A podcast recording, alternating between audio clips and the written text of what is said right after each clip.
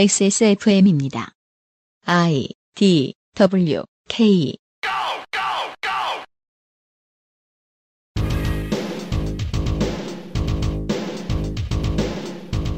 그것은 알기 싫다 특별기획 2021 국정감사기록실 기획재정위원회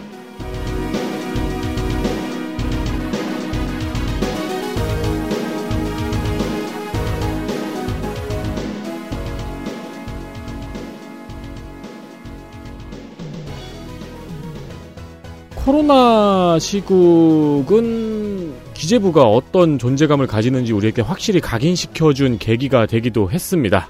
그것은 알기 싫다 21 국정감사 기록실 오늘은 기재위의 시간입니다.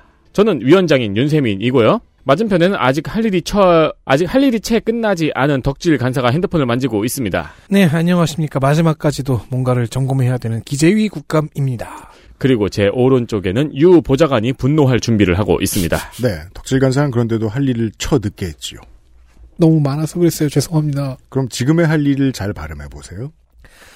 두유에도 정품이 있다면 그것은 온두유. 향수는 원래 정품이 있는데 그것만 파는 액세스몰 프레그런스 스토어에서 도와주고 있는 그것은 알기 싫다 특별기획 21 국정감사 기록실 기획재정위원회 국정감사 이야기로 곧 돌아오겠습니다.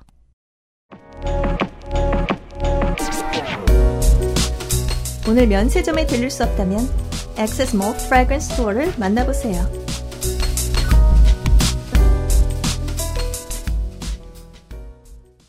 온두유 품절이래.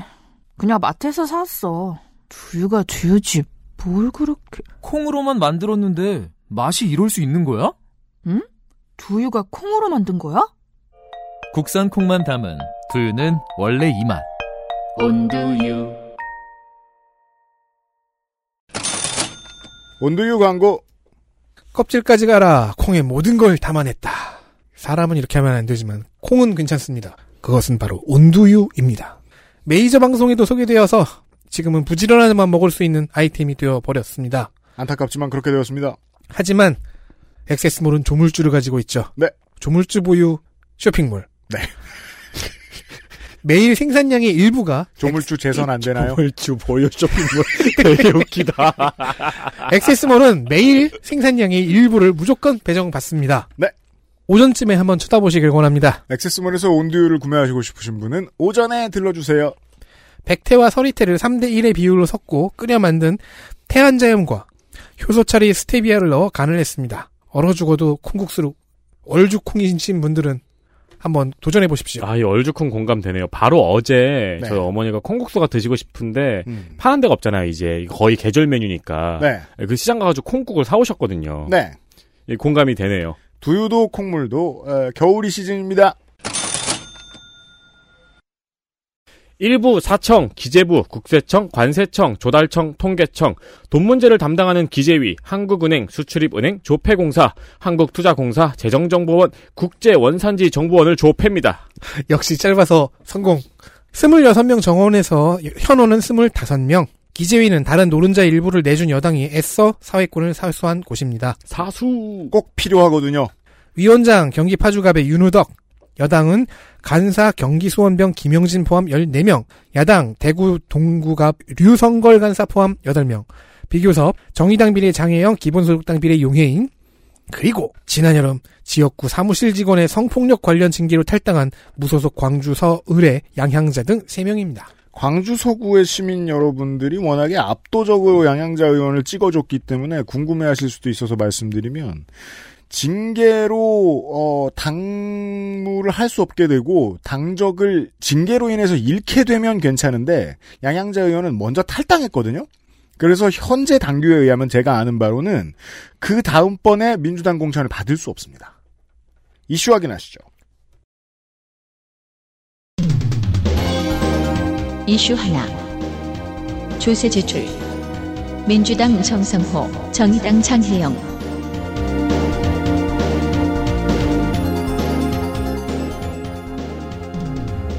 정부의 지출을 둘로 나눠보면 실제 돈을 쓰는 재정 지출이 있고요. 세금 감면 같은 것을 해줘서 간접적으로 지출하는 조세 지출이 있습니다. 안 받는군요. 조세 지출이라는 게 가장 지금 최근에 화제가 됐던 것은 유류세 인하입니다. 그렇죠. 그걸 통해서 사실상 세금을 쓴 거죠. 세금을 안 거둠으로써. 네. 네. 한국의 조세 지출은 저 어제 기름 넣었는데 200원 떨어졌습니다. 그것 때문에. 곧 떨어질 겁니다. 아직 효과가 없다 그러던데요? 네. 그래서 저는 사실 어차피 넣긴 넣어야 되는데 그냥 해보는 소리예요. 네네. 그 사이에 그냥 제철 타고 다닐 수도 있다라고 생각하면서. 주유소 탱크에 이미 있는 기름을 다 쓰고 나서. 그리고 또 다음번 들어올 때 저 세금이 매겨지는 그 순간에 깎이는 거기 때문에. 네. 네. 한국의 조세 지출은 빠르게 증가하고 있으며 복지 쪽이 특히 확대되는 중입니다. 그래도 산업과 에너지 분야, 중소기업 쪽의 조세 지출이 아직은 가장 큰 편입니다. 네. 세금과 관련해서 오늘 시간 내내 나올 중요한 전제가 있습니다. 한국은 지금 코로나 와중에도 세수가 너무 빨리 늘어난 나라입니다. 그게 중요합니다. 세수가 너무 많이 늘었습니다. 그래서 조세 지출을 정책의 관점에서 요약을 하면은 정책적 목표를 놓고 국민들이 그리로 가도록 부추기는 것입니다. 그렇죠. 종부세 인하. 진짜 잔인한 놈이었던. 그러니까 중소기업 육성을 위해서 중소기업의 법인세를 감면해 준다든가 하는 것들을 얘기하는 것이죠. 네. 아니면 청년을 많이 고용하면 기업 세금을 깎아주겠다. 이러면 청년 고용이 늘기를 기대하는 것이고요. 그렇죠. 정성호 의원과 장혜영 의원은 과연 현재의 조세 지출 정책이 그 목표를 달성하고 있는 것인지 의심했습니다. 정책 목표를 달성하지 못한 혹은 아예 영향도 못 끼친 그런 조세 지출이라면 없애고 재설계하라는 의미입니다. 네. 방금 예시로 든 청년 고용 증대 세제가 이에 해당하지요. 정성호 의원실에 따르면 이 세금 감면이 고용, 특히 청년 고용을 높였다는 증거는 단 하나도 없었습니다. 그래요? 제 인생의 큰 후회 중에 하나가 매일 채움 통장인가 그거 있잖아요. 3천만 원 만들어주는 거. 그거 못 받은 건데. 나도 그거 몰라. 본인에게는 제일 도움이 돼요. 네. 네. 근데 기업은 어땠을지 보자는 거죠. 오히려 이 제도가 아니었어도 고용을 늘렸을 기업들의 세부담만 낮춰주는 결과가 나왔다는 분석이 왔습니다. 기업한테만 잘해준 거 아니냐. 장혜영 의원은 좀 더 쓰리쓴 분야를 들춰봤더니 비슷한 구도가 나왔습니다. 2019년 근로소득자 의료비 특별세액공제 실적 자료를 보면 소득 하위 70% 이하가 받은 의료비 특별세액공제는 2,257억 원입니다. 많아 보이죠? 전체의 17.87%입니다. 18%다. 특히 하위 50%가 받은 것은 589억 원, 전체의 4.6%입니다. 뭐야. 합쳐도 얼마 안 되네요? 오히려 덜 받았다고 봐야 되겠네요. 합치는 게 아니라 70% 이하가 이렇고 그중에서 50%만 따로 떼서 본 거예요.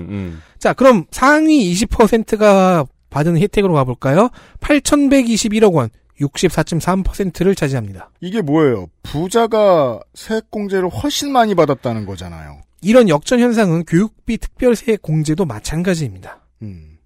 즉 소득 하위 계층을 지원하려고 세액공제 항목을 만들어놨더니 상위가 더 많은 혜택을 누려서 양극화에서는커녕 양극화에 보탬을 주고 있는 겁니다. 그게 이제 이 실생활을 해보면 이해를 누구나 다 할 수 있는 문제인 게 교육비도 그렇고 의료비도 그렇고 소득 하위 계층은 일단 아예 지갑을 닫아놓는 걸 선호하죠. 아, 그렇죠. 그러다 보니까 쓸수록 받을 수 있는 공제 혜택 근처로 가지 않으려고 하죠. 그렇다면 근본적인 재설계가 답이 될 수 있죠. 특히 기재부가 이런 상황을 반대로 알고 있었던 것 같다는 게 중요했습니다. 지들 이해하고 싶은 대로 이해했다. 혹은 반대로 알아줬으면 좋겠다. 기재부가 국회에 낸 내년도 조세 지출 예산서를 보면 내년에 의료비 특별세 공제 지출액 중 60% 이상이 중저소득자에게 돌아갈 예정이라고 적혀 있었기 때문입니다. 그들이 이야기하는 중저소득자는 막 2주택자 이런 거라는 얘기 아니에요? 그동안 분석 보고를 반대로 한 거냐는 질문이 가능하죠. 그러네요. 중이 무거울 중이고, 그러니까 저는 막 쫙 있는 소득자, 네, 현금을 헤비하게 들고 네, 있는 그쵸. 그런 하이젠버그. 네. 아우 진짜 현금이거든요 마약은. 네. 자, 이 지적은 홍남기 장관에게 뼈아픈 지적이었습니다. 왜냐하면은 장관이 약간 자인을 했어요. 카테고리에 포함되지 않은 것까지 고려하면 더 많겠다라고 직감했거든요. 네. 정성호 의원은 재정지출로 바꿀 것은 바꾸자고 했고 장관도 동의했습니다. 그리고 정성호 의원은 조세지출을 보면 계속 복지지출이 늘어가고 있으니까 증세 타이밍이 오고 있다는 논리로 연결시켜서 탄소세 도입으로 센터링을 딱 올렸습니다.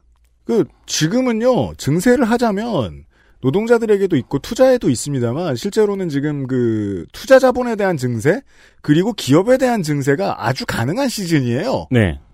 실제 월급쟁이들하고는 상관없습니다. 그러니까 조세 지출을 보니까 복지 쪽이 계속 성장 중인데 그러면 증세 필요한 거 아니냐 하면서 탄소세로 가는 논리였죠. 네. 올해 연말까지는 탄소세 관련 연구 용역이 마무리될 예정이라고 장관이 답했네요. 그러니까 그때까지 핑계될 시간을 달란 얘기입니다. 안 그러면 현대차가 화낸다 이런 얘기입니다. 라고 화내고 있습니다. 네. 이 얘기를 들으니까 이번 국감에서 플랫폼을 잡는 게 더 이해가 되네요. 플랫폼 기업들의 특징이 코로나 시대에 특히 수입을 많이 올린 기업들이잖아요. 그리고 세금을 낼 여력이 있다는 말도 어폐가 있습니다. 그중 상당수는 세금으로 걷어들여야 됩니다. 맞습니다. 다음 이슈 보시죠. 이슈 2. 중고로 온 당근나라. 민주당 박홍근.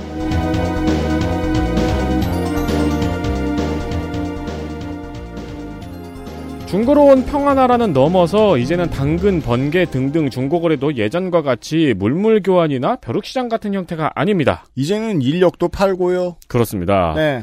중고거래 자판기 보신 적 있으세요? 못 봤는데요. 자판기에 팔겠다는 사람이 물품을 넣어놓고 가격을 설정해놓고 가요. 그러니까 이게 쇼윈도 같은데 사겠다는 사람이 그 돈을 넣으면은 그 물건의 그 칸이 열려서 가지고 가는 거예요. 우와. 그러면 이제 그 자판기를 설치한 회사가 수수료를 얼마를 먹겠죠. 그렇겠죠. 그래서 지하철 같은 데 가면은 중고 물품이 이렇게 그 유리나 아크릴로 되어 있는 물품 보관함 같은 데 쫙 진열돼 있어요. 와, 온 벽이 그렇게 돼 있으면 많은 물건을 팔 수도 있겠네요. 그렇죠. 우리가 종종 주목하는 스니커 리셀 시장도 어쩌면 중고 거래의 연장선이기도 합니다. 리셀 시장이 워낙 커지면서 온 나라의 변화들이 있죠. 점점 더 과세 대상에 포함시키고 있습니다. 그렇습니다. 그리고 리셀 업계나 중고거래 업계에서 몸담고 있고 사업을 시작한 쪽들도 그냥 과세를 하고 합법화시키는 쪽을 좋아합니다. 왜냐하면 시장이 너무 빨리 커지니까요. 그렇습니다. 우리 이번에 요파 씨에 소개된 사연에서도 그 땡이버페이로 중고거래하는 사연이 있었죠. 가짜 땡이버페이로 거래를 해버리는 바람에 네네. 개망한. 근데 원래는 이제 제대로 된 땡이버페이로 거래를 한다면 그것도 과세를 할 수 있다는 거잖아요. 그럼요. 그리고 인터넷을 하다가 한 번씩 보셨을 겁니다. 몇 천만 원대로 올라오는 중고 물품들이요. 그렇죠. 국감장에서는 민주당 박홍근 의원실에서 준비를 했습니다. 롤렉스 상품 등을 예시로 들었어요. 네. 물론 뭐 트래비스 스캇을 꺼낼 수도 있지만 어르신들이 못 알아들으니까 그렇죠. 롤렉스를 꺼내야죠. 네. 박홍근 의원은 쓸 땐 몰랐는데 지금 보니까 이름 그대로 당근마켓 같기도 하네요. 그러니까요. 최고 7,100만 원짜리 시계가 거래 완료가 되어 있었습니다. 심지어 골드바도 거래가 되었습니다. 단일 품목으로 온라인 시장에서 바로 결제 가능한 것 중에 제일 비싼 게 뭘까? 전통적으로는 시계입니다. 그렇습니다. 네. 박홍근 의원은 중고거래 플랫폼으로 반복적으로 거래를 할 경우에는 사업자로 등록을 해야 된다고 지적을 했습니다. 응당 그런데 이제 논의할 때가 된 거죠. 한두 번은 괜찮은데. 생각해보면 저도 필름 카메라를 2개를 갖고 있거든요. 근데 둘 다 중고거래 플랫폼에서 샀어요. 필카는 보통 거기서 구하죠. 네. 근데 둘 다 저한테 판 분들이 충무로에서 필름 카메라를 판매하는 분들이었습니다. 네. 그러니까 업자들이었어요. 그러니까 필름 카메라 같은 경우에는 어차피 오래된 물품밖에 없기 때문에 오래전부터 업자들이 모든 물품을 중고 플랫폼에 올려놓고 팔고 있었거든요. 리셀 및 매입 리스토레이션 전문가들 있죠? 네. 우리가 이제 대도시의 그 전자상가 있는 데서 많이 만날 수 있는 저 같은 경우에는 워크맨의 휴대용 카세트 플레이어에 관심이 많아요. 네. 옛날에 진짜 비쌌던 것들 요즘에 똑같이 복원하고 잘 쓸 수 있게 해가지고 판매하는 곳들이 있는데 옛날 소비자가보다 더 비싸게 팝니다. 전문가의 손길이 들어갔으니까 사는 사람은 살만하죠. 네. 그러면 이 사람은 세금을 내야죠. 그렇죠. 전문가인데. 박홍근 의원은 사업자는 부가세 10%, 과세 표준에 따라서 종합소득세 6에서 45%를 납부해야 하지만 종합소득 떼라고 읽으니까 종합소득세를 떼간다 이런 불쾌한 기분이 들잖아요. 그렇죠. 종합소득세. 네. 윤태민입니다. 6에서 45%를 납부해야 하지만 중고거래는 과세 대상에 해당하지 않는다고 지적을 한 겁니다. 그렇죠. 네. 그리고 이것도 인터넷을 돌아다니다가 본 짤인데요. 왜 길에서 돈 주워도 세금 내야 되는 거 알고 계세요?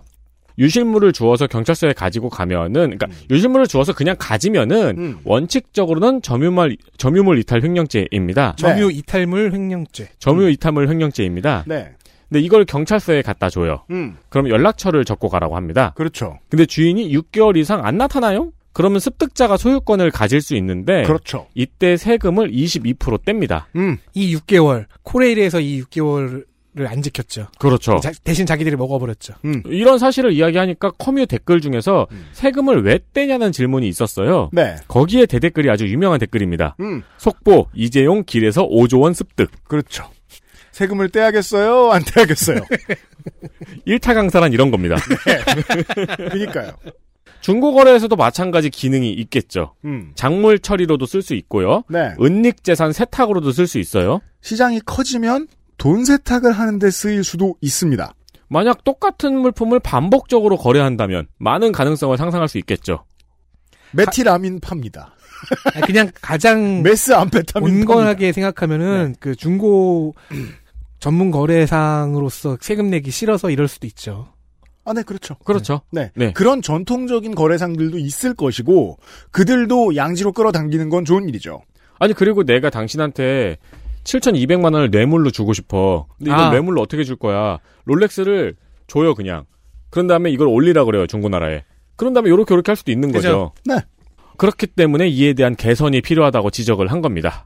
김대지 국세청장은 구체적 과세 기준을 정하겠다고 답변했습니다. 이건 진심입니다. 어느 세무공무원이 과세 기준 만드는 걸 싫어하겠습니까? 저기 돈이 있는데. 네. 좋아서 저러는 겁니다. 곧 생겨나겠습니다. 그렇습니다. 네. 근데 이제 너무 불쾌하실 필요 없는 게 진짜 업자급이 아니면 안 낼 수도 있고요. 업자급이 아니면 한두 개 팔아도 부담이 안 되는 수준의 거래 그 세금입니다. 그러니까 제가 제일 싸게 산 거는 1,000원 주고 멀티탭 산 거였거든요. 네. 그런 거에는 과세를 한다는 게 아니고 그러니까 중고거래로 상식적이지 않은 금액 혹은 상식적이지 않은 횟수를 정하겠죠. 그리고 뭐 1,000원으로 멀티탭을 내가 멀티탭이 100개 있던 집에서 이사를 가가지고 90개를 팔아야 돼. 네. 그래서 90개를 팔았어요. 9만 원을 벌었어요. 중고거래를 팔아가지고. 그랬을 때 뭐 한 1,000원 떼어간다. 뭐 연말에 떠갈 거 아니에요? 그렇죠. 괜찮아요. 티가 네. 안 나요. 다음 이슈 보시죠. 이슈 셋. 제로베이스 예산제. 민주당 박홍근.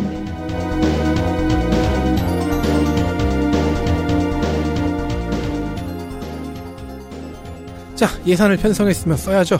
그런 조세를 걷어서 예산을 만들었어요. 그리고 행정부가 예산을 편성안을 갖고 오죠. 네. 국회가 인정해 줍니다.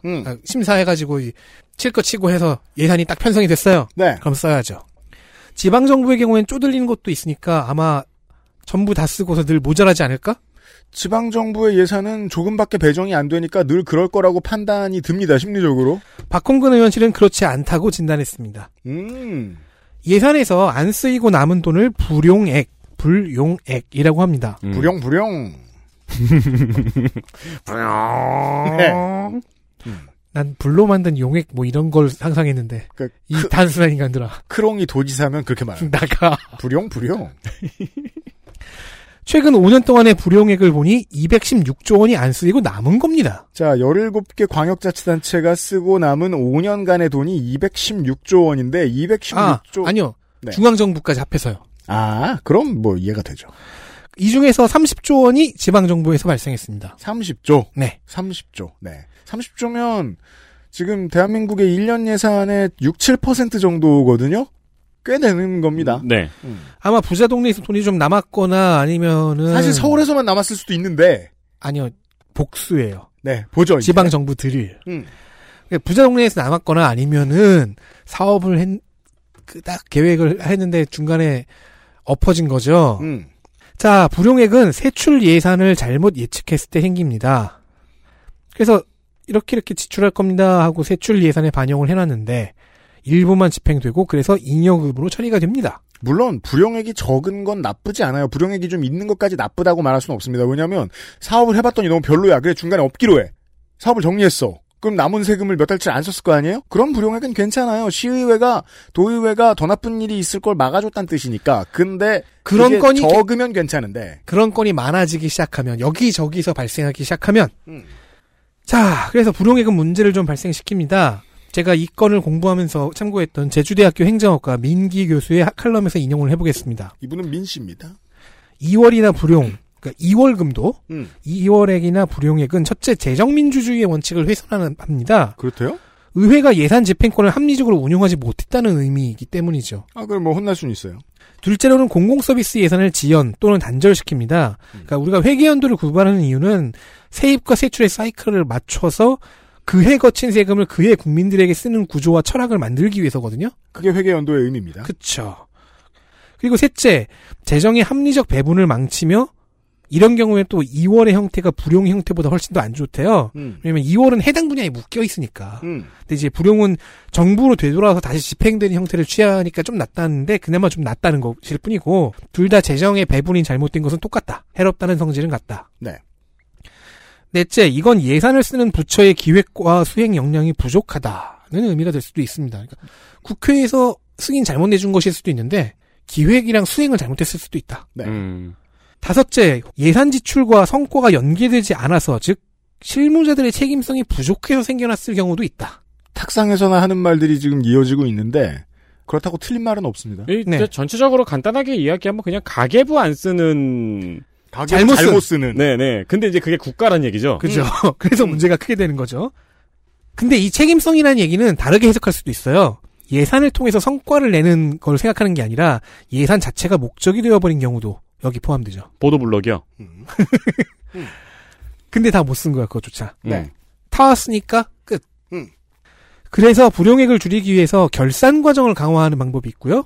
회계연도를 아예 그냥 두 종류로 나눠서 1년 사이클과 2년 사이클을 같이 쓰거나 하는 경우도 있습니다. 네. 그런 대처법들이 개발이 행정학 쪽에서 개발이 되고 있습니다. 다시 우리의 불용액으로 현실의 불용액으로 돌아와 보면은 네. 이걸 줄이는 방법으로 박홍근 의원은 제로베이스 예산제를 제안했습니다. 제로베이스 예산제. 자, 정부가 국회에 예산안을 제출할 때 고정적으로 하고 있는 사업들이 있죠. 그 액수를 그대로 하거나 약간만 고쳐서 제출하는 경우가 꽤 많을 것을 예상해 볼 수 있습니다. 기본적인 복지 지출이 있고 뭐 국방 보면 이제 군병력의 봉급 같은 것 이런 건 엄청난 변동이 있지는 않을 거잖아요. 네. 항목이 없어진다거나 이러진 않습니까? 제로베이스 예산제는 이렇게 작년 항목에서 가져오는 복붙 같은 것들을 지양하고 매년마다 모든 사업의 지출 효과를 재검토해서 세출 순위를 결정하는 방법입니다. 그러니까 앞서 언급한 결산 과정을 강화한다는 그런 방향인 거죠. 네. 그러니까 좀 더 일은 고돼요. 예산안 제출하는 정부 쪽에서도 고되고 네. 심사하는 국회 쪽에서도 고되겠지만 매번 해야 되니까요. 대신에 재정의 경직도는 줄어듭니다. 간접적으로는 이런 효과도 생겨요. 재정 수요가 나오잖아요. 그럼 거기에 맞춰서 조세를 짜는 방향으로도 나가볼 수 있어요. 그러면 세제 재검토로 이어집니다. 이런 경우엔. 이런 효과들이 있어요. 홍남기 장관은 대부분 의견을 같이 한다고 답변했는데 같이 하지 않는 부분이 일단 좀 궁금하긴 하고요. 예. 대부분이 아닌 것은 무엇이냐. 아니, 이제 시행시기겠죠. 나태임 후. 곧 가서. 말년이어서. 어쨌든 검토해볼 가치는 있습니다. 나태임 후. 나태임이라는 이름 같잖아. 그러니까 나 국민의힘 경선 후보 등록 후 뭐 이런 거. 예. 실제로 한국은 1982년에 예산안을 제로베이스 방식으로 편성한 적이 있어요. 1981년 크리스마스 시즌에 중앙일보와 같은 언론에서 제로베이스 예산제를 소개하는 기사가 보이는 것은 그 때문이었던 것 같습니다. 그때 기사를 봤거든요. 미국에서는 제로베이스로 한다 이러면서. 그렇습니다. 같은 날 박홍근 의원은 이 제로베이스 예산제를 제안한 같은 날 박홍근 의원은 도농소득 격차를 줄이기 위한 농민 기본소득도 제안했고요. 그 재원을 계산해 오는 등 현재 한국에 필요한 재정 아이디어를 이것저것 갖고 와봤습니다. 좋습니다. 자, 이 이야기는 저희가 사실 예전부터 관심을 가지고 많이 지켜봤던 문제인데 오, 진짜. 함정이 큽니다. 일단 이 예산을 0으로 맞춰놓은 다음에 이거를 가을부터 짜면서 인력을 배로 늘려도 그렇죠. 보고서를 다 끝내지 못할 거라는 기본적인 한계는 차치하더라도 제로베이스 예산의 개념은 1970년대에 미국의 기업들에게서 처음 등장합니다.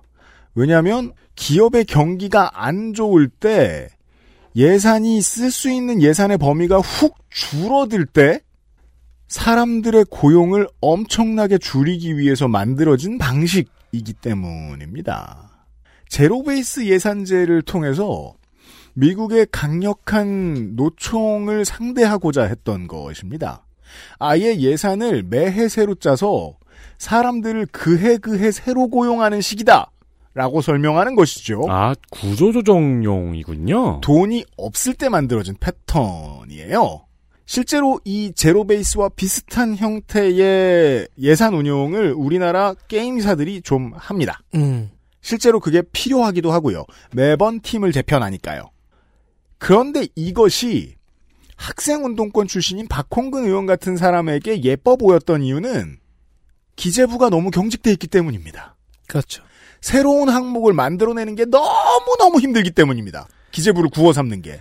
하지만 실제로 이게 전면적으로 도입되었을 때는 보수에게 좀 더 알맞는 방식일 위험성이 있다는 사실은 알려드립니다. 그리고 정확하게 말하면 이제 박홍근 의원은 전면적인 도입보다는 이제 부분적인 도입을 좀 더 얘기를 했는데, 이건 저의 추측입니다. 홍남기 장관이 대부분 의견을 같이 한다고 했을 때 의견을 같이 하지 않는 부분은 아마도 이것을 전면적으로 시행한다고 받아들였을 가능성이 좀 있어요. 네. 그랬을 경우에 이제 너무 많은 인원이 필요해진다. 이 제로베이스 예산제를 실행하기 위해서 돈이 더 필요해질 수도 있다. 이런 부분이 아니었을까 싶은데. 그리고 쉽게 생각해보면 제로베이스 예산으로 해놓으면요. 기재부는요. 세출을 빵원으로 맞추려고 될 겁니다. 근데 대신에 그렇기 때문에 전선이 더 확실하게 그어지는. 잘 지내봐. 그어지는 효과가 있죠. 네. 아, 저는 부정적이라는 얘기가 아니라 서로 다른 의지를 가지고 이 시스템을 받아들일 거라는 말씀이고요. 다음 이슈 보시죠. 이슈 넷. 재난지원금을 아낀 기재부. 민주당 고용진.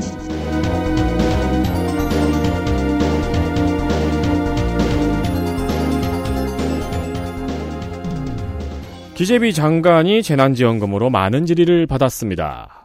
혼나야죠. 선별지원이다 보니까 다양한 사례가 있고 또 많은 문제가 있었겠죠. 다시 한 번 말씀드립니다만은 100분의 1에서 1000분의 1 사이의 어떤 금액을 가지고 온 나라가 반년 넘게 싸우도록 만든 게 기재부거든요. 네. 혼나야 됩니다. 그러니까 뭐 이래서 받고 저래서 받고 이랬는데 받고 저랬는데 받고 이런 얘기도 많이 나왔어요. 그중에서 제일 중요한 걸 한번 찾아봤습니다. 네. 민주당 고용진 의원실의 질의입니다. 전국민 재난지원금을 논의할 때 기재부는 곳간이 비어간다고 반대를 했습니다. 네. 그 계산이 틀렸다는 겁니다.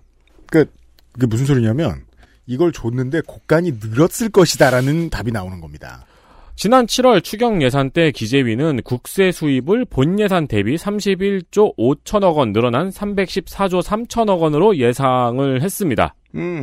근데 올 1월에서 7월 사이에 세금이 예상보다 더 거쳤어요. 네. 올 7월까지 거둔 국세 수입이 이미 223조 7천억이에요. 작년에 예상한 게 300조인데 220조가 거쳤다 벌써 7월에. 네, 반년 만에 이미 220조를 거뒀어요. 지난해 1월부터 7월까지 거둔 것보다 무려 55조 천억이 더 거쳤어요. 네.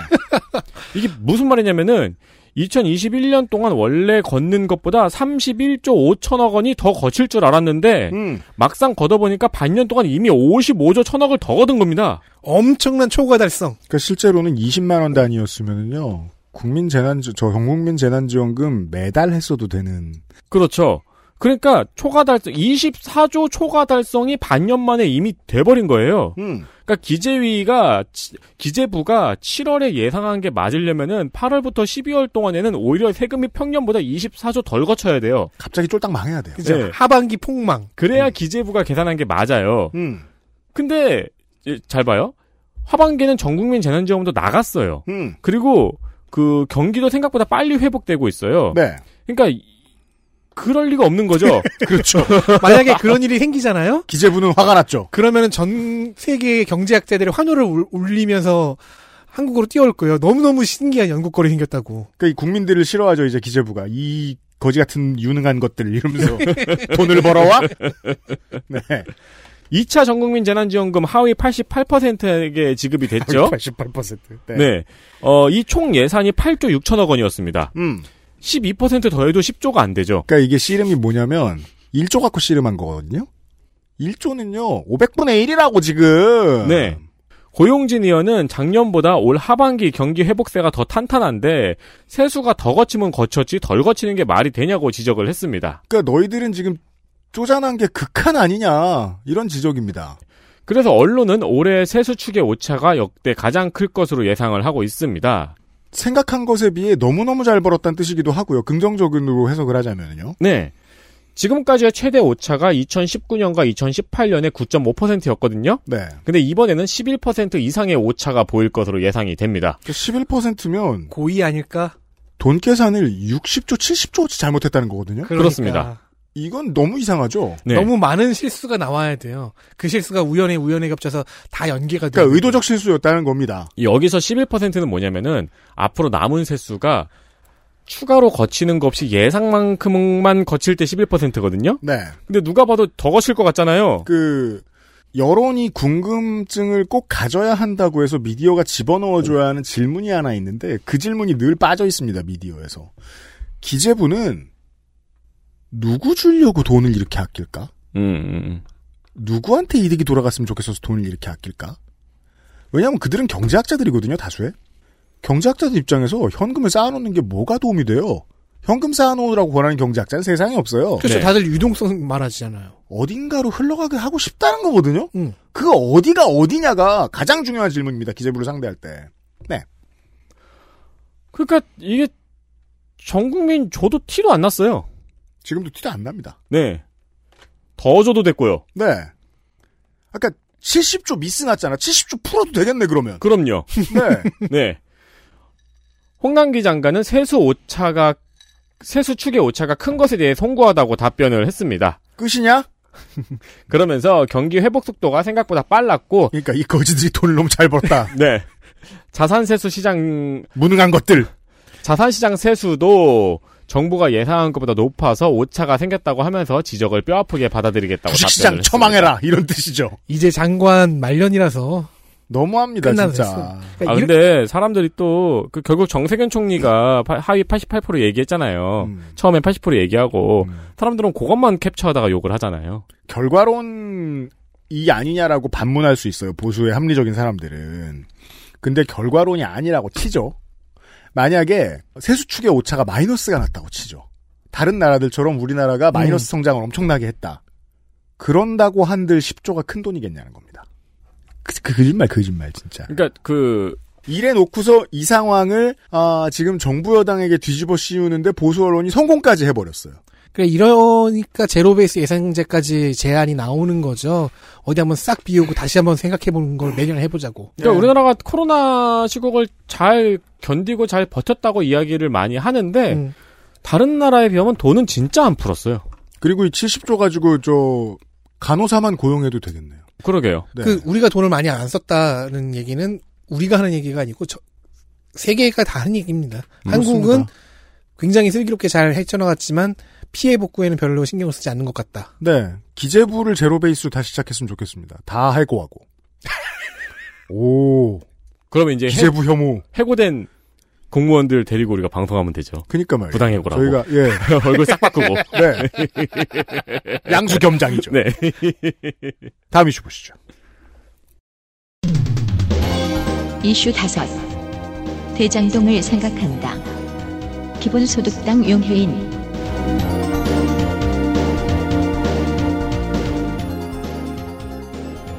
보통 저희가 여기서 우리라는 것은 저와 윤세민을 말합니다.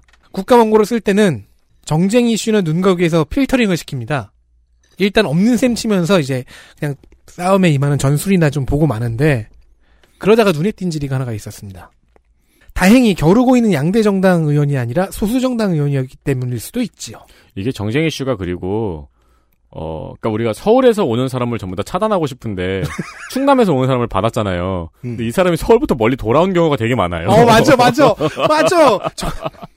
아니 시작하는 단어들에 대장동도 없고 대선도 없고 김건희 씨도 없어요. 그래서 쭉 보면서 그렇구나 하는데 갑자기 그렇게 흘러가는 게 있어요. 교육에서는 연구 논문 윤리 얘기하다가 김건희 씨 나오고 이게 이제 소수정당이 있어서 좋은 의미이기도 하고 저도 이제 살짝 연막을 치죠.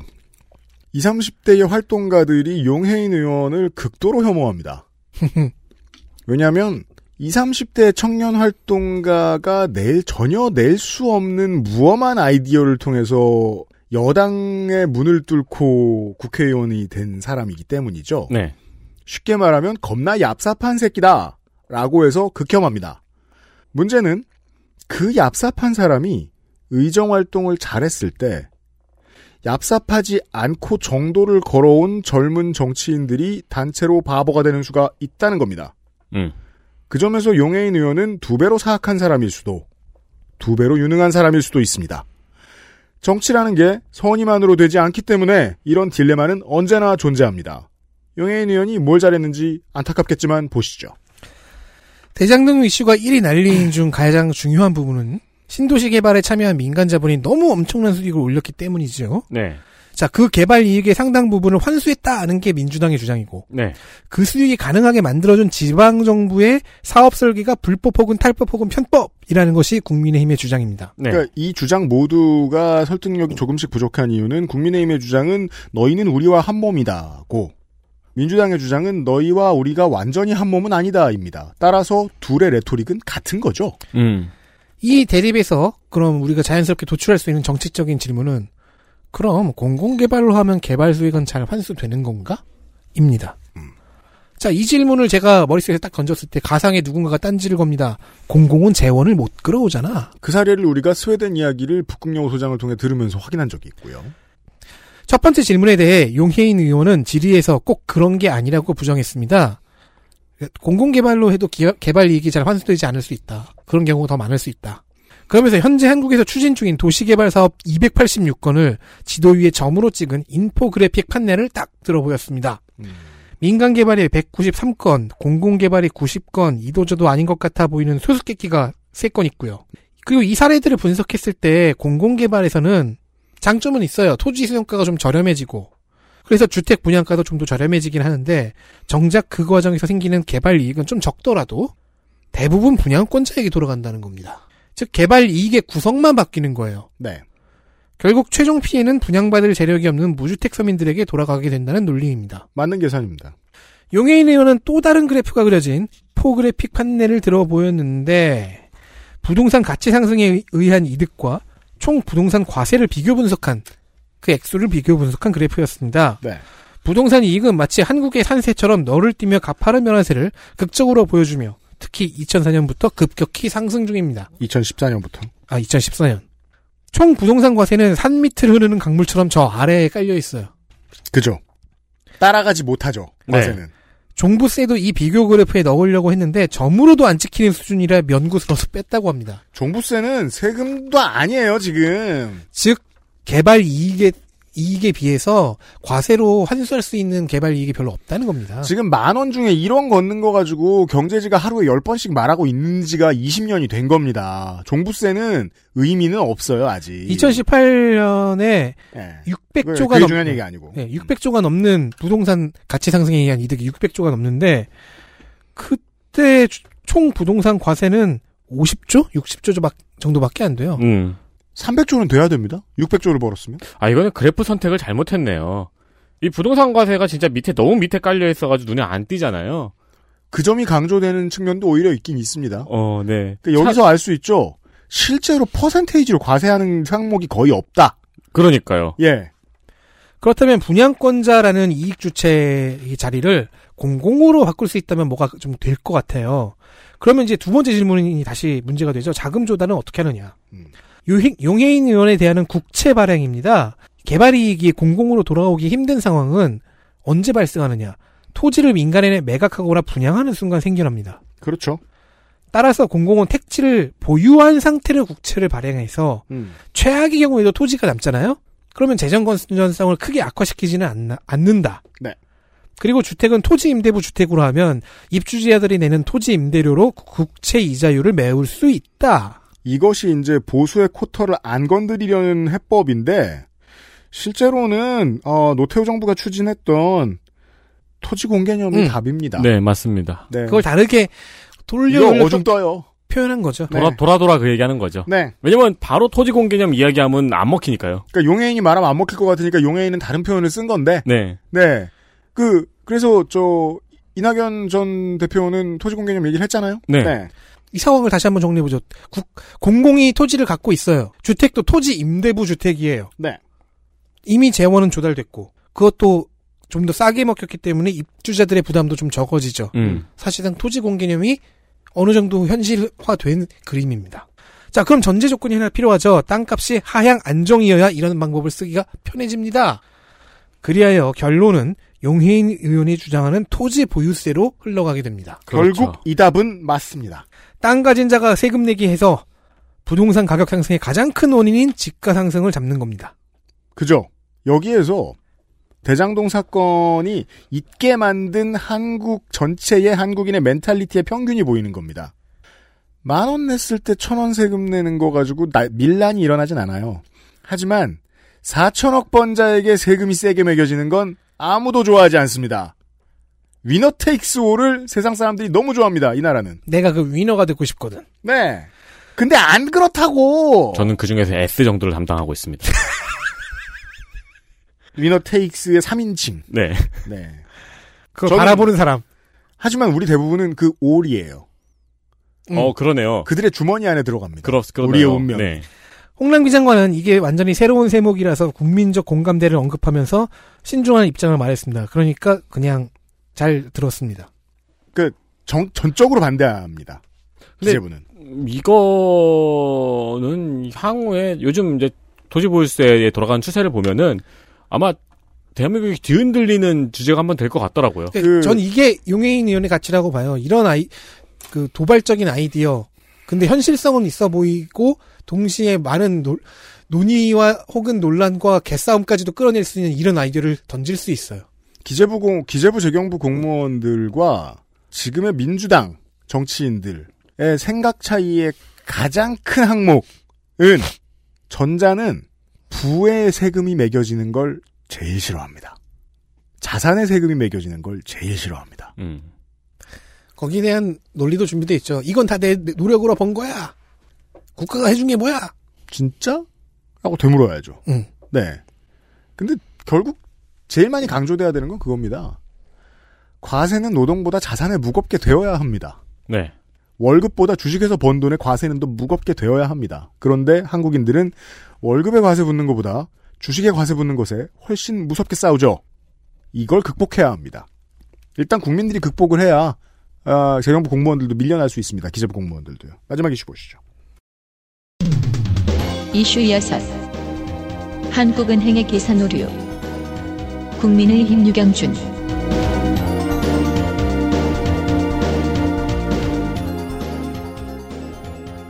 야당에서 한국은행의 계산 오류를 지적을 했습니다. 또 뭘 틀렸을까요?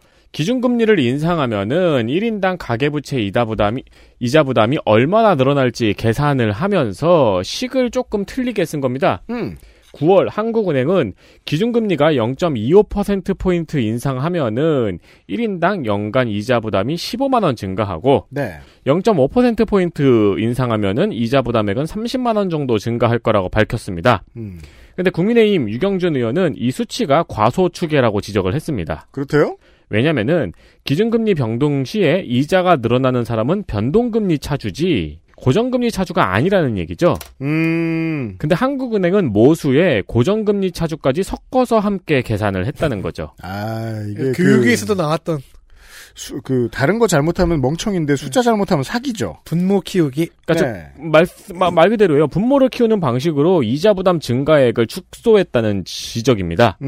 그러면서 유경준 의원실에서 변동금리 대출자만 넣어서 이자 부담 증가액을 추산하면은 0.25%포인트 인상했을 때 229,000원, 0.5%포인트 인상했을 때는 458,000원이 늘어난다고 밝혔습니다. 자, 한 달에 7,000원 차이쯤 될 겁니다. 한국은행이 계산한 것에 따르면 0.25% 인상됐을 때 15만 원이면은 한 달에 12,500원이잖아요. 네. 근데 지금 여기에서 나온 거 보면 229,000원이면 19,000원쯤 될 거예요. 7,000원 차이거든요. 큰 잘못이죠. 네. 계산으로 나온 것 치고는. 한은에서는 현재 가계부채 분석에 이용하는 데이터베이스 통계상 대출자별 고정금리, 변동금리를 구분할 수 없다고 해명을 했습니다. 그럼 해야죠. 국정감사장에서는 이주열 총재가 한은의 분석에 의도는 없다. 그저 무능한 거다. 우리 애가. 그냥 전체가 얼마가 될까를 계산해 본 거고 변동금리 차주의 이자 부담을 계산해 보고 싶으면 고정금리 차주는 빼놓고 보면 된다. 니들이 알아서. 계산 다시 하시든가. 할 줄 아시는 것 같네요. 그건 이제 저 성가비한테 냉면집 주인이 하는 말이죠. 예. 네. 오이는 네가 뺏어 먹어라. 그렇게 답변을 했습니다. 네. 이 소식에는 경제지와 보수지가 엄청 신이 나서 지금 딸랑딸랑 흔들고 있습니다. 네. 그래가지고 조금 흰눈을 뜨고 자세히 살펴봤는데 틀린 말은 아닌 것 같고 네. 한은의 답변도 시원찮아서 야당 커터로 소개해드립니다. 그렇습니다. 이건 뭐 누가 집권을 하든 이런 문제는 시정돼야 되는 거니까요. 네. 이슈들 확인하셨고요. XSFM입니다. 그렇죠.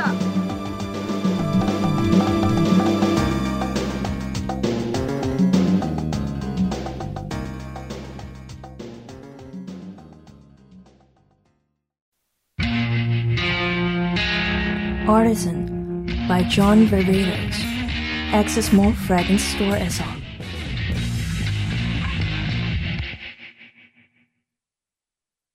분리수거가 쉬운 포장. 자연을 원래대로. 온두유. 자, 장면이 지금 4개가 있는데 다 같은 사람 얘기예요? 3개예요. 3개야? 왜냐면 2개가 겹치네요. 3개가 있는데 다 같은 사람 거예요? 보시죠. 장면 하나. 서일준 하나. 대선이 잡아먹은 쓸데없는 국감 질문 시간. 계속 꼼꼼히 뽑고 있습니다, 저희가. 네, 이번 국감 코너 속의 코너입니다. 네. 국민의힘 서일준 의원. 윤석열 국민캠프 경남총괄 선대위원장입니다. 잘 나가네요. 홍남기 기재부 장관에게 경기도 홍보 동영상 3편을 보면은 문화상품권 3만원을 지급한다는 내용을 들어봤냐고 질의를 했습니다. 바쁜데 그거 어떻게 해야 다 알아요. 제가 이걸 딱 듣고 아니 이걸 몰랐다니 하고서 계속 들어봤거든요. 근데 만 19세부터 34세가 대상인 거예요. 네. 좌절했어요. 그래 나는 이제 청년이 아니구나. 그럼요. 중년이구나. 물론 서일준 의원은 수염이 카키색인데요. 영상의 내용이 국민연금 조기가입 컨텐츠라는 사실은 안 가르쳐주더라고요. 그렇죠. 들어가 봤어요 저는. 경기도에서 19세에서 34세 청년들을 대상으로 국민연금 조기가입 교육 컨텐츠를 보면은 모바일 문화상품권 3만원을 주는 내용입니다. 좋은데요? 네, 이게 이제 자바바에서 진행이 되는데요. 공공일자리 지원 서비스 사업인 자바바에서 진행이 되고 이번 새벽에 들어가 보니까 여긴 이거 말고도 이벤트가 많아요. 네, 지금 취업 준비 컨설팅을 받으면은 신세계 상품권이나 스타벅스 커피를 주고요. 아니, 어디죠? 생명보험회사에서도 상담만 받아도 주는 게 얼마나 많은데요. 그렇죠. 그 이유는 뭐죠? 상담을 받는 모수를 늘리는 게 실제 고객을 확보하는데 도움이 되니까 그렇죠. 네. 세금을 그런데 못 쓸 이유가 뭐가 있어요? 그리고 현직 선배가 멘토로 신청해서 활동을 하면은 신세계 상품권을 주는 이벤트도 한다고 합니다. 심지어 대기업이랑 결탁했어요? 그렇습니다. 그 경기도의 국민연금 홍보 동영상 이벤트는 이미 끝났어요? 네, 그건 선착순이었습니다. 네. 여러모로 우리나라 보수 세력은 한국의 경제적인 마인드를 60년 전, 50년 전으로 매치시키려고 해요. 이런데 돈 못 쓸 이유가 뭐가 있어요? 대선 전이니까요. 서일준 의원은 이걸 기재위에서 홍남기 부총리에게 설명한 다음에 이거 괜찮냐고 물어봤습니다. 부총리의 답변까지 한번 들어보죠. 부총리 이런 정책 해도 괜찮습니까? 그럴 수 있다라고 보십니까? 아니면 부적절하다 보십니까? 의원님 아마 복지제도를 도입할 때는 제가 알기로는 관련법에 의해서 사회보장법에 의해서 복지부 장관하고 협의하도록 돼 있는데요. 의원님 지금 말씀하신 이런 정도는 저는 지자체장의 고유 권한이 아닐까 싶습니다.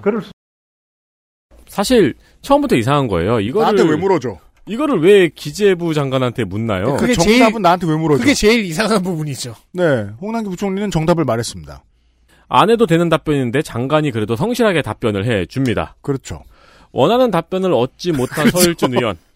다른 방향으로 유도를 해봅니다. 왜냐하면 여기다 대고 윤석열이 좋아요? 이재명이 좋아요? 이렇게 진심을 말할 수는 없잖아요. 역시 장관 답변까지 한번 들어보겠습니다. 저는요, 이 정책은 사실상 사전 선거운동에 해당된다고 봅니다. 이 선거법 위반 소지가 없는지 검토가 필요하다라고 생각하는데 어떻게 생각하세요? 예, 그건 제가 보기에 기재부 장관이 판단할 사안은 아닌 것 같고요. 아까 말씀드린 대로 또 중앙정부가 다음 질의하겠습니다. 그러니까 그럼 이거는 그건 선관위에 가서 물어보다라고 말해야 되는 문제잖아요. 그 정답이잖아요. 네. 그렇게 말하면 이제 서일준 의원은 아이고 공무원이 사람 돌린다 이러면서 아이고 나중에 주저앉으려고 지금 그러는 거죠. 그리고 이 말 자르고 다음 질에 넘어갔잖아요. 네. 이게 이날이 종감 마지막 날에 마지막 날? 그 종합감사 날에 저녁 보충 질의 시간이었거든요. 아유 참. 그러니까 그때 이제 두 개 질의를 준비하는 하나가 이거였던 거예요. 스포트라이트용 질문이었네요. 여기서 이어지는 질문은 북한이 폭파한 연락사무소가 얼마 들었냐는 얘기였습니다. 그래서 저도 그거 한참 봤어요. 그래서 그 돈이 아깝다는 거야? 뭐 이런 거였는데 옛날에 지어진 건물값까지 알아야 돼요, 기재부 장관이? 그거랑 해서 이것저것 알고 있어요, 신기하게도. 근데 이것저것 얘기하면서 그냥 북한에 대한 적개심을 자극하는 내용만 있어요. 쓸모없는. 그러니까 연락사무소의 가격도 사실 중요한 게 아니에요. 그걸 폭파했다는 게 중요한 거지. 그러니까 좀 숙제를 해야 되는데. 그러니까 북한 잘못이신 네. 것만 계속 얘기하고 있는 거예요. 국어 숙제가 남았는데 수학 시간인 거예요. 그렇죠.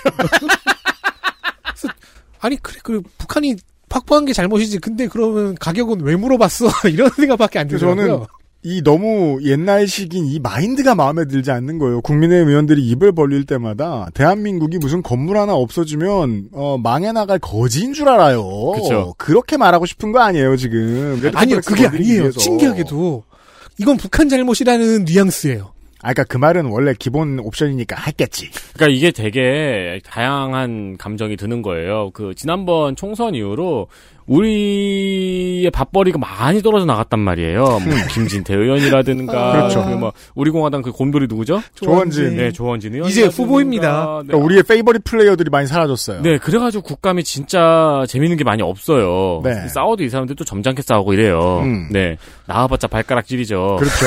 그 와중에 이런 보석이 숨어 있었던 느낌이 듭니다. 서일준. 네, 주목해 주세요. 다음 보시죠. 장면 둘. 서일준.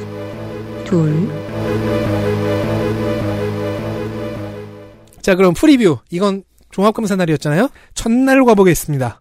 다른 위원회들 다 하듯이 기재위도 오전에는 피켓으로 인한 파행으로 대충 때웠고요.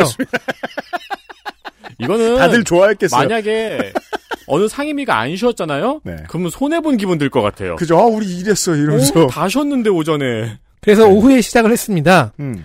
서일준 의원은 홍남기 부총리에게 추석 지나고 처음 뵙는다며 인사를 이렇게 했습니다. 부총리님 하천대유 하셨습니까? 예? 하천대유 하셨습니까? 이게 뭔지 아세요? 그 두 번 읽고도 발음을 못해가지고 하천대유 하셨는데 뭔지 아세요 이게? 이게 뭐긴 뭐야. 그래서 네가 보통 쓰는 수법이지. 재미없는 거 자꾸 유행어로 밀려고 하는. 맞아요. 네. 이게 명절에 유행하는 덕담이라고 합니다. 너 입당에 가서. 네. 부자들하는 말의 확장판 의미래요. 그러니까 화천대유처럼 돈 벌라. 서일준 의원이 알려준 담례 문구는 천화동인하세요입니다. 어쩔 TV? 이게 진짜 유행인가 싶어서 찾아봤어요. 그 유튜브에 그 꼰대 코드로 장사 잘 되는 그런 채널도 있지 않나요? 그런 데서 할 것 같아요. 원희룡. 네. 아니 원희룡 말고. 원래 그런 사람 말고 그 실제로 만드는 청취자 여러분 보셨죠? 어쩔 TV 아무도 이해 못했어요. 이제 유피님은 편집하면서 찾아보겠지. 그렇죠. 아니, 유튜브 잘 안 보잖아요. 어쩔 전기톱. 네. 근데 어쨌든 저는 진짜 유행이가 궁금해서 찾아보잖아요. 조선일보, 천지일보, 중앙일보 등등에서 SNS를 타고 퍼져나가는 밈이 되었다고 하는데 정작 쉽게 찾을 수가 없는 거예요. 어쩔 TV. 나는 지금 찾아보지도 못하잖아. 어쩔 TV는 무엇일까? 자, 다시 보니까요. 기사들은 9월 중하순에 나왔어요. 네. 이낙연 캠프와 원희룡 캠프에서 잠깐 유행어로 민 것으로 보입니다. 안 물어봤는데라는 뜻입니다. 킹받거나 꼴받게 만들어서 그런 질문을 할 상대방을 응징하는 방법입니다. 킹받다. 두 번째 숙제. 야, 이거는 나도 예상 못했다. 이 늙은이야. 아니 이게 원래 새로운 언어 배울 때는 계속 사전을 끼고 있어야 됩니다. 네. 자 이제 반쯤은 유튜버가 된 원희룡 지사가 자기 유튜브에서 천화동인 그 담례 문구까지 소개하는 걸 보긴 봤어요. 네. 근데 다만 밈이 되었다? 그건 좀 오보인 것 같습니다. 오히려 사용자들은 잠깐 재밌다 말았던 것 같아요. 최근에는 아직도 화천대유 드립이나 치고 있냐 하는 반응이 좀 보입니다. 즉 넘어갔죠. 이제 반응은 별로 없습니다. 그렇죠. 수명은 며칠짜리 밈이었던 것 같습니다. 이게 이제 야당의 운명인 게 여당도 물론 그래 자유롭지 않습니다만 야당이 이걸 그냥 유행으로만 소모하려고 했잖아요. 왜냐하면 본질을 캐고 문제를 해결할 생각이면 자기들한테 칼이 돼서 돌아오니까. 그래서 유행으로만 쓰였죠. 근데 유행은 빨리 지나잖아요. 이제 끝났어요. 그러니까 며칠짜리 수명을 가진 밈이라면 사실 밈이 아니죠. 이제 이걸로는 얻을 수 없어요. 뭘. 다음 볼까요? 어쩔 RTS 3080. 네.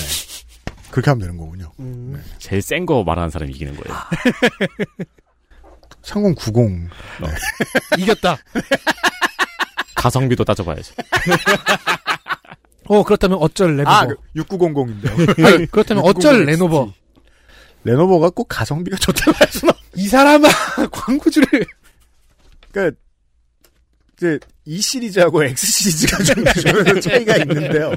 그것까지 설명해야 하면 그게 이제 저 구질구질해가지고 밈이 안 되는 거야. 그렇죠. 네. 천화동인 못하겠군. 네. 장면 셋. 서일준. 셋.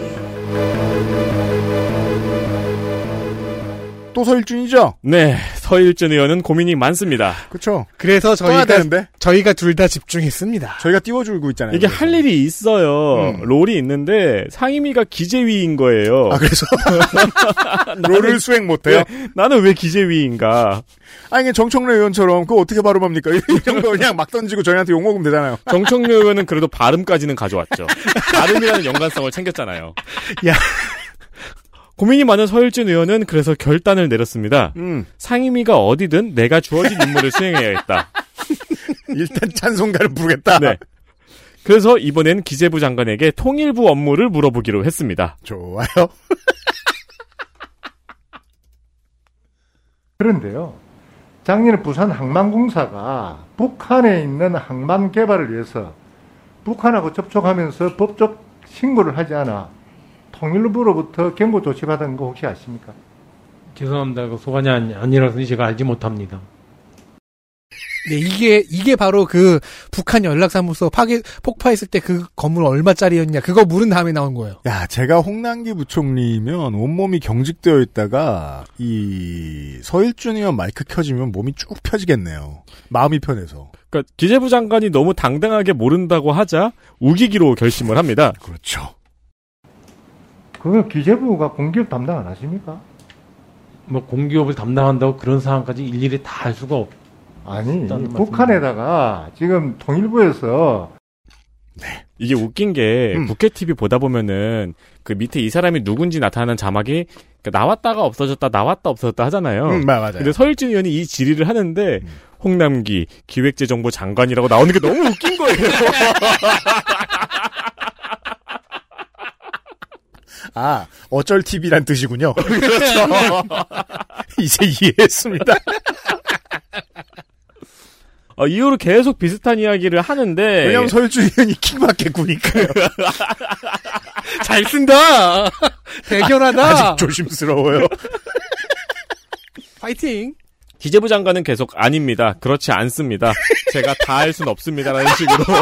아니 그러니까 지금 봐봐요. 코드는 딱 하나 북한이에요. 근데 그 북한 얘기를 왜 기재부 장관이 자기한테 묻는지도 모르겠고 그 소재도 폭파된 연락사무소에서 부산 항만으로 갔다가 뭐 여기저기 막 튀고 있는 거예요. 아니 이게 작년 말에 산타 할아버지가 우리 손녀한테 선물 왜 안 줬습니까? 하는 질문하고 뭐가 달라요. 그렇죠. 근데 기재부 장관은 계속 아닙니다. 그렇지 않습니다. 제가 다 할 수는 없습니다. 이렇게 메이웨더처럼 이렇게 피하고 있어요. 그렇죠. 그런 사이에 서일준 의원이 질의 시간을 다 썼어요. 그러니까 추가 시간까지 요청을 하면서 기재부 장관의 알겠습니다 단 한마디를 갈구합니다. 공분을 일으킬 수 있는 그런 내용입니까? 그렇지는 않습니다. 저는 부총리께서 지금이라도 공기업의 대북 사업 추진을 전수조사하고 불법적이고 절차를 무시한 추진은 못하도록 해야 한다라고 생각하는데 부총리님 어떻게 생각하십니까? 이게 뭐 공기업이 지금 뭐 340개가 넘는데요. 기재부가 갑자기 대북 사업을 검토하고 있는지 프로젝트를 하고 있는지를 조사하면 오히려 그게 그게 저는 오히려 많은 오해를 부르키지 않겠습니까? 그럼 평소에 늘 그렇게 저기 지도 감독해야 된다라는 이야기입니다.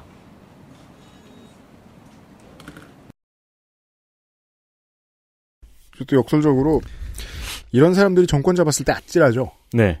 기재부가 빨갱이색 칠하고 다니는 일을 해야 될 거 아니에요. 그렇죠. 바쁜데도. 네.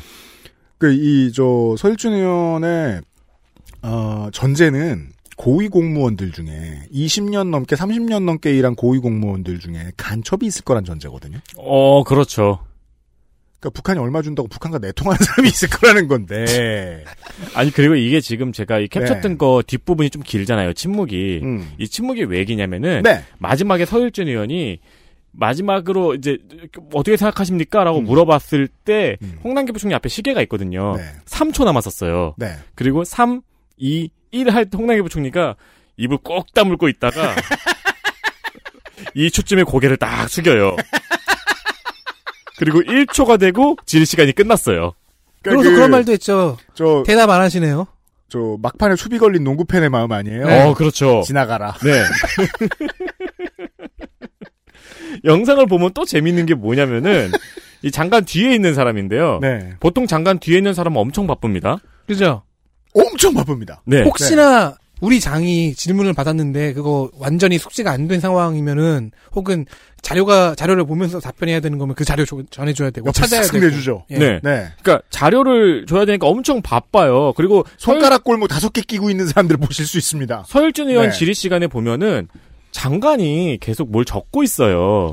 그러면은 장관이 적고 있는 거 보면서도 뒤에서 자료 찾고 막 그러거든요. 네. 근데 서일준 의원 질의 시간에 보면은 그 잠깐 뒤에 있는 사람이 허리를 펴고 휴식 시간 형광등을 보고 있어요. 아 그러면 홍남기 부총리는 스펀지밥을 그리고 있었죠. 그렇죠. 자기가 잘 그리는 거 뭐 그리고 있었죠. 그리고 다음 페이지 넘기는 것 같다. 그러면 다음 페이지에 만화 만드는 중이죠. 100페이지 채우고 칼싸움 걸어가고 스펀지밥 같은 거 그리고 아 그렇게 갖고 이제 릴레이 만화 그리고 그 게살버거 만드는 과정 그리고 두 사람이 팀이니까. 네. 아니면 여기서 스토리 써주고. 아, 끝났죠? 예, 네. 이런 서일준 의원이었습니다.